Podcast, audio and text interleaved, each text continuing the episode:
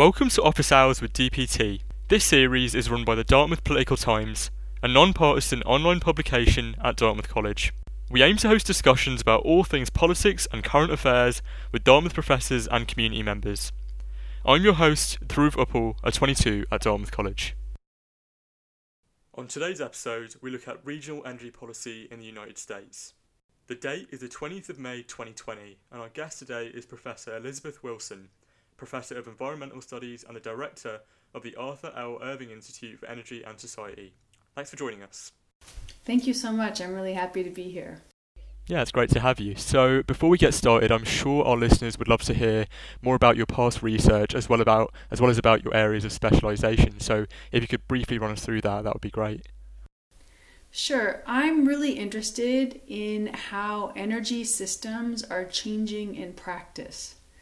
Um, one of the challenges of adapting to a world with a changing climate is adapting our critical infrastructures, energy being one of those critical infrastructures. And so the challenges of creating an affordable, reliable, and sustainable energy systems um, are, are ones that are facing the planet over the next decades. So that's what I study.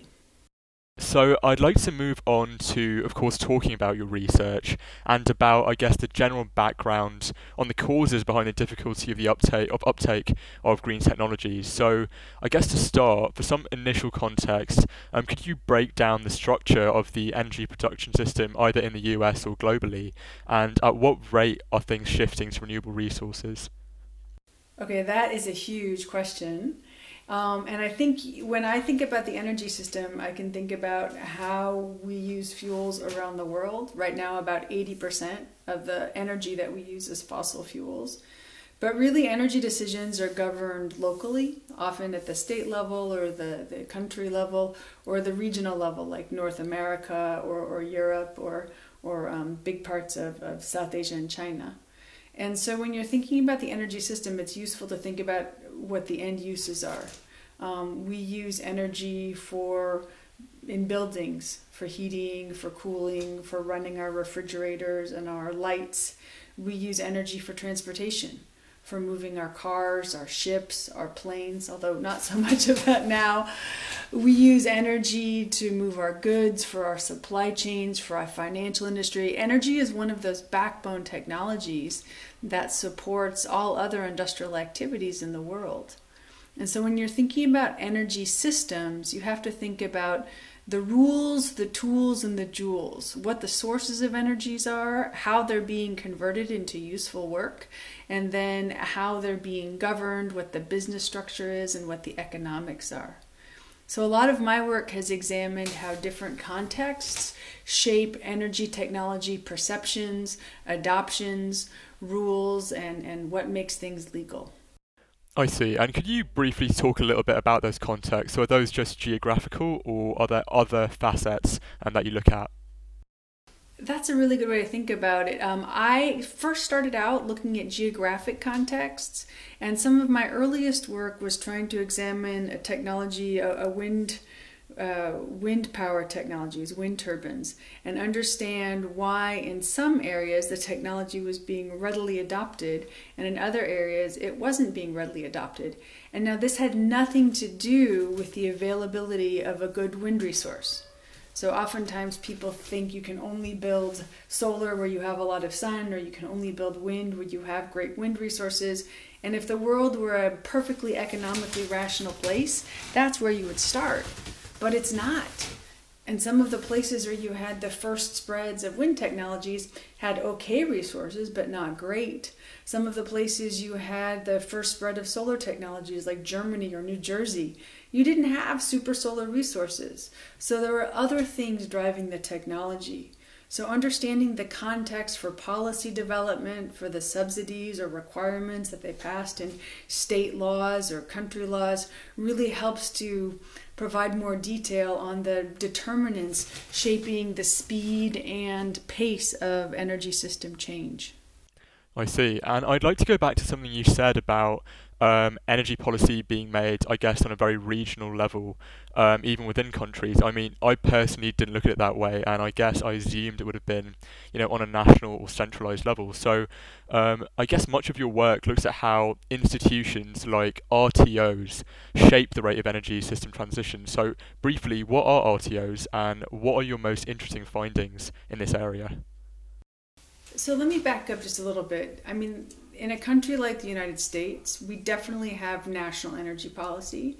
And there are organizations and institutions like the Federal Energy Regulatory Commission, the Department of Energy that does research, um, and, and, groups like the and organizations like the Environmental Protection Agency that regulates um, environmental emissions from energy sources. But you also have states that are responsible for setting rates in the electric sector. And so the public utility commissions and the state um, legislatures are often passing policies or setting electric system rates that govern how um, systems actually work. Additionally, states are largely responsible for siting of energy facilities, whether it's transmission lines or new power plants or new wind farms. And so the national level and the state level have been really well studied. And a few years ago, we started to look at organizations called regional transmission organizations. These are, are organizations that um, are authorized by the Federal Energy Regulatory Commission, but they're voluntary organizations and they perform a function almost like a super utility. So they'll cover service territories, for example, covering more or less the areas of 11 states in the Midcontinent Independent System Operator, or about seven or eight states in some of the configurations in the in the, the Eastern Regional Transmission Organizations or RTOs. And these organizations are responsible for operation of the electric power grid in their service areas. They're responsible for markets, and they're also responsible for coordinated planning. Now, the members of the RTOs are the transmission owners, the utilities, the big load operators, um, the states. And so they're really this kind of um, institution that exists between the national level and the state level and, and, and handles a lot of the operation of electric power system. And the reason we got interested in this was my, my graduate student at the time, Nathan Payne, was looking at a hypothetical pumped storage plant in located in in, in uh, Minnesota, northern Minnesota. And when we used all of the numbers of the art and rules of the mid-continent RTO at the time, we got one value for the technology. But when we changed those rules and started to use the rules of the New England ISO, the, the ISO that covers us in New Hampshire, Vermont, Massachusetts, Maine, Connecticut, um, we realized that the value of the plant changed significantly. And so instead of having um, all of the the value being produced by arbitrage from buying electricity when it was cheap and generating electricity through a pump storage mechanism was more expensive. Um, we actually change the value of the plant by 240% by just changing the rules that were used in one RTO and another.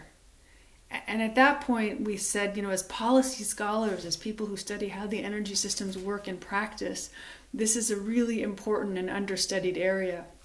And so then I had a next project funded by the National Science Foundation with colleagues at um, Boise State University and Penn State University, where we did a comparative study examining decision making within different RTOs. We looked at the California Independent System Operator, we looked at the Mid-Continent Independent System Operator, the MISO region, and we also looked at PJM, which stands for Pennsylvania, Jersey, Maryland, but is the Mid-Atlantic System Operator. It's one of the largest energy markets in the world with 48 million customers. And what we discovered in that research and sitting through hundreds of hours of uh, meetings and, and, and examining thousands of pages of, of transcripts is that the, the RTOs themselves operate quite differently. While they're all performing the same functions in terms of ensuring system reliability, running the markets and planning for different futures. The projects that they undertake, how they make decisions, whether they are comprised of um, multi state or single state uh, actors, whether they are um, the, the, the, states have been restructured or traditionally regulated, all affect the relative power of various entities within the RTOs and thus how they make decisions. So, our interests originally were looking at how are renewable resources like wind, like solar, being integrated into um, energy systems. How is transmission planning happening, and how are variable resources like wind and solar being integrated into energy markets? And it expanded to really address the, the different problems that the different RTOs were dealing with. Well, that problem was one that we were studying in the MISO region.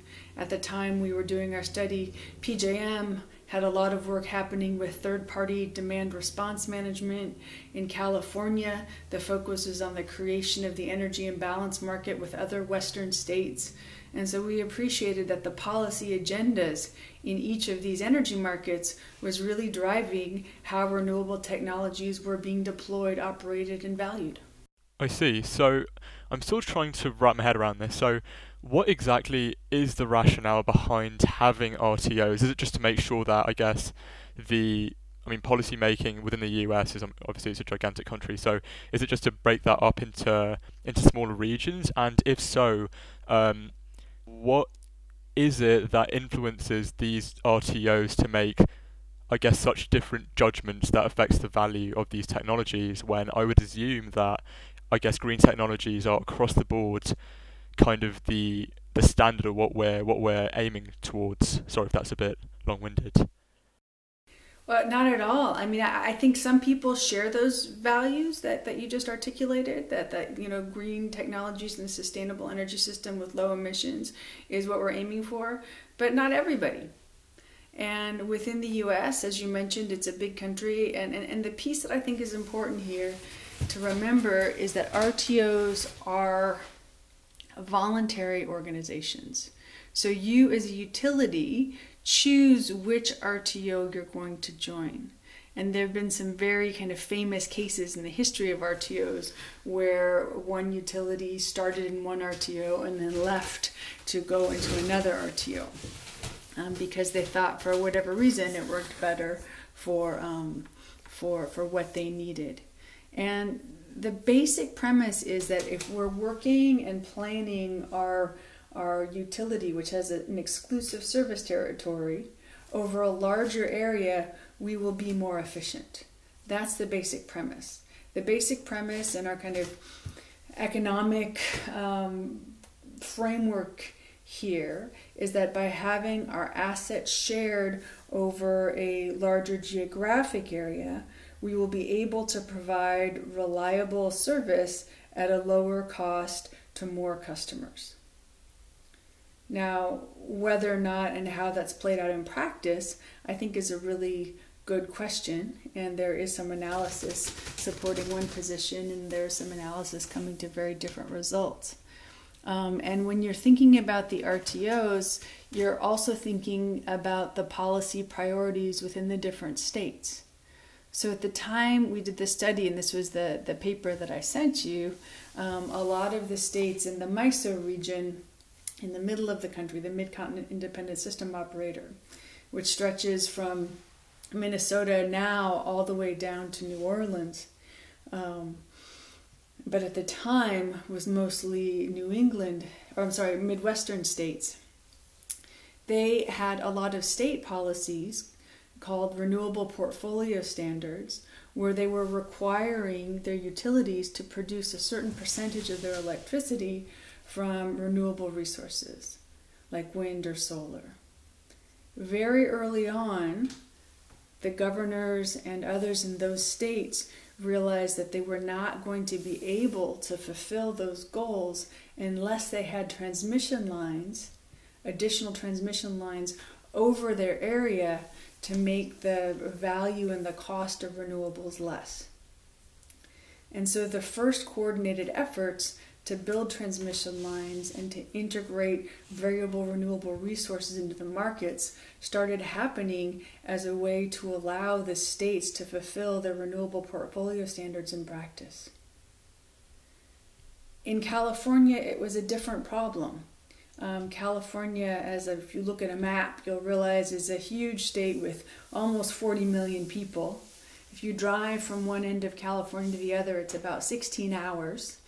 Um, and one of their challenges was getting enough renewable power in to be able to meet their standards. And the western states in the footprint west of them were challenged in integrating renewable resources into their energy systems without having a market structure with smaller time steps. And so those conversations about the creation of an energy imbalance market were about the you know increasing reliability over that service territory, but also helping the members meet their various different goals. And so, when you're thinking about adopting green technologies or renewable energy technologies, you have to think about it within the context within, its, within which it's being built. In Europe, you see the same thing, where you had, for example, in Germany, a lot of wind turbines being built in the north of Germany and a lot of the demand in the south. And the need for transmission was clear, but very, very hard to build given the German Länder structure. And there in Europe, the European ENTSO and kind of the integration of wind onto that market has been another parallel story. And so it's not just the technology. The technology, a wind turbine, is a very different thing depending on where you put it, depending on what the markets are, depending on what the value of the electricity that it produces is. Does that make sense? We teach a whole class on this. I mean, it's, it's actually really fun to pick apart because you think about a technology, but when you start thinking about it in context, if you put a, a, solar panel up in Singapore, it has a really different value than if you put it up, I don't know, in Finland I see. Yeah, no, definitely. And sorry, just for um, I guess the listeners' information, which class is that? ENVS 12, Energy and Environment. Um, I taught it last winter.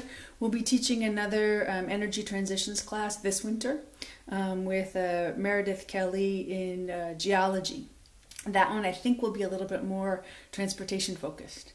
But I mean, the, the great thing about energy for, you know, anybody is that you can think about it from a legal perspective. You can think about it from a geopolitical perspective. You can think about it from an economics market perspective. You can think about it from a social justice perspective. Energy is, is, is so multifaceted that however you want to approach the, um, this really critical infrastructure, it can have meaning for you in a way that you care about. So in my class, we had uh, students who were interested in fashion, and they started to examine the fashion supply chain and the energy implications of how we make and use all of our clothes.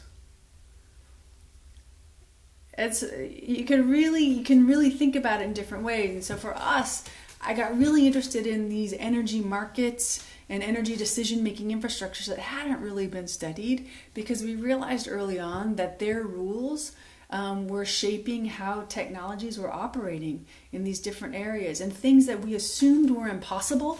You couldn't have more than this much wind or this much solar on your system are now because of advances in control systems, in markets, in how the grid operates, you know, standard and happen every day. Um, and I guess now I'd like to shift our conversation to perhaps um, a COVID related note, I mean, of course, there's been a lot of discussion around how lockdowns have kind of alleviated air pollution, at least in the short term. So, um, from an institutional perspective, I guess talking about RTOs, um, do you think that these um, this this short term shock will lead to some sort of long lived um, change in the way that perhaps RTOs approach environmental policy and will lead towards, um, I guess, greener um, forms of energy production? So I think this is a really interesting question. When, when you think about the energy system and how it's been affected by COVID, um, you have seen decreases in electricity use. Um, and so, you know, you have to supply electricity when it is needed so that there's this match, a very tight match between energy generation and energy demand. Um, storage can soften that a little bit, but is still a little bit expensive. And so, what a utility will do is project, you know, given their decades of experience um, and their service territory that they that they serve, how much energy will be needed for different time blocks, like between 8 and 9 a.m., or 9 and 10 a.m., or 10 and 11 a.m., you know, at, at, at different times. And what we've seen in COVID is that electricity demand has decreased in some areas like New York City about 14%, but in other areas more modestly about 2 to 10%. And so this decrease in electricity is generally caused by us not going to our offices, so we're not running places there. But interestingly, you've also had a shift of when people use electricity. You can actually see in the energy data that people are using electricity a little later in the day, so possibly waking up a little bit later. Um, so that's electricity. If you look at transportation fuels, those are even more dramatic.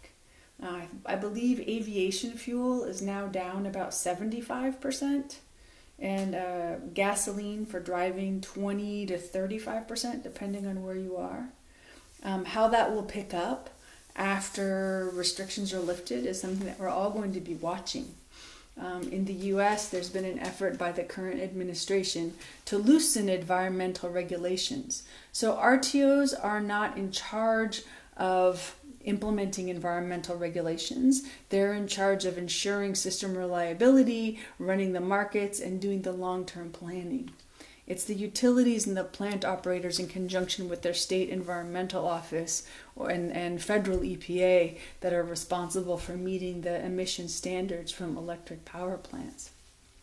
And I think one of these questions of what types of long term behavioral changes will occur because of the pandemic. And I think we can think about this in, in two or three time frames.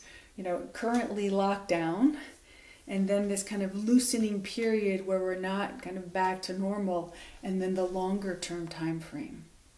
I think the longer term time frame and how we invest in different technologies um, the, the, the relative market value of, of renewables um, has, has created markets that are you know, trillion dollar markets. The relative value of coal plants um, has really been shaken up during a crisis like COVID, where they were kind of just on the borderline economic before, but now with the reduced electricity demand, they're sub-economic, and a lot of utilities are making decisions to shut down some of these plants in North America, in the United States. This isn't true in other parts of the world. And so I think the, the long term piece of how the system evolves is something that everybody's watching. One of the things that I've appreciated in examining energy system changes kind of after the 2000 shocks, after the 2007 2008 shocks, are that generally, this after an economic shock like um, after a big economic shock, the, the size of projects and the investment into new projects often decreases. And so, whether or not we'll have the appetite to keep investing in new energy technologies at the rate we need to adapt our systems, I think that remains to be seen. I'd like to now move on to your work at the Arthur L. Irving Institute. So I know that a large portion of your time has now been dedicated to this. Um, so for listeners, could you briefly describe what the ALI Institute is and what your work there looks like? Yeah, IIES, the Irving Institute for Energy and Society, is an, a Dartmouth initiative under President Hanlon focused on energy and society. And for me, that is a great combination. There are lots of other energy institutes around the US. I think it's 138 or something like this now at other US universities. But a lot of them focus on technologies or economics, but having one with that and society component where we can explicitly ask questions about social justice issues, about the context, about the geopolitics, in addition to the technologies, really gives us the ability to have conversations that fit incredibly well in a liberal arts institution like Dartmouth. So, our work has a research component. It, and that supports the research of professors, students, graduate students, and postdocs on campus. We have an engagement component. I don't know if you realize this or not, Dhruv, but right now there's 3,700 Dartmouth alumni who work in the energy sector. And while Dartmouth doesn't call itself an energy school, when I was putting together our advisory board a few years ago, I have the head of the American Wind Energy Association. I have the head of the Solar Energy Industries Association. I have the head, uh, or a former head of the Federal Energy Regulatory Commission, all Dartmouth grads. And so, you know, the placement of your fellow Dartmouth people in the energy sector is really impressive. Vice President of, of ExxonMobil Marketing, Abby, Abby Rogers, as well. And so that engagement with, um, with alumni, both to share their professional experiences with current students, but also to help us. Um, uh, strengthen the opportunity for Dartmouth students to have internships in the field or that practitioner perspective in, what is shaping the industry um, is incredibly useful. So we have a series right now that we just started um, since we've gone online called Alumni Sparks, where we have the alumni come back and talk to students about their careers, just to give some more context for people interested in energy finance, in um, energy and politics work in China. Um, that's actually the one happening tonight with uh, Amy Barnes with the American Wind Energy Association. So that's been incredibly rewarding. And then the last component is education. And so one of the goals in, in addition to the class that I teach is really thinking about the co-curricular opportunities we have at Dartmouth. This summer we're moving our Energy 101 class online and that's just a, a, a free um, six to eight session um, series for anyone who's interested in learning more about the energy system. Um, we've opened it up to all kinds of people to participate, and it's been a really wonderful way to introduce people who are curious about energy but maybe not willing to dive into a class um, to the different um, facets of how to think about energy in our lives. And our goal is really to think not only about energy experts, people who will enter the field, but also about energy citizens people like yourself who may be curious about energy and, and working with your town or your community to make different energy decisions. Or and also just making sure that everybody at Dartmouth is energy aware.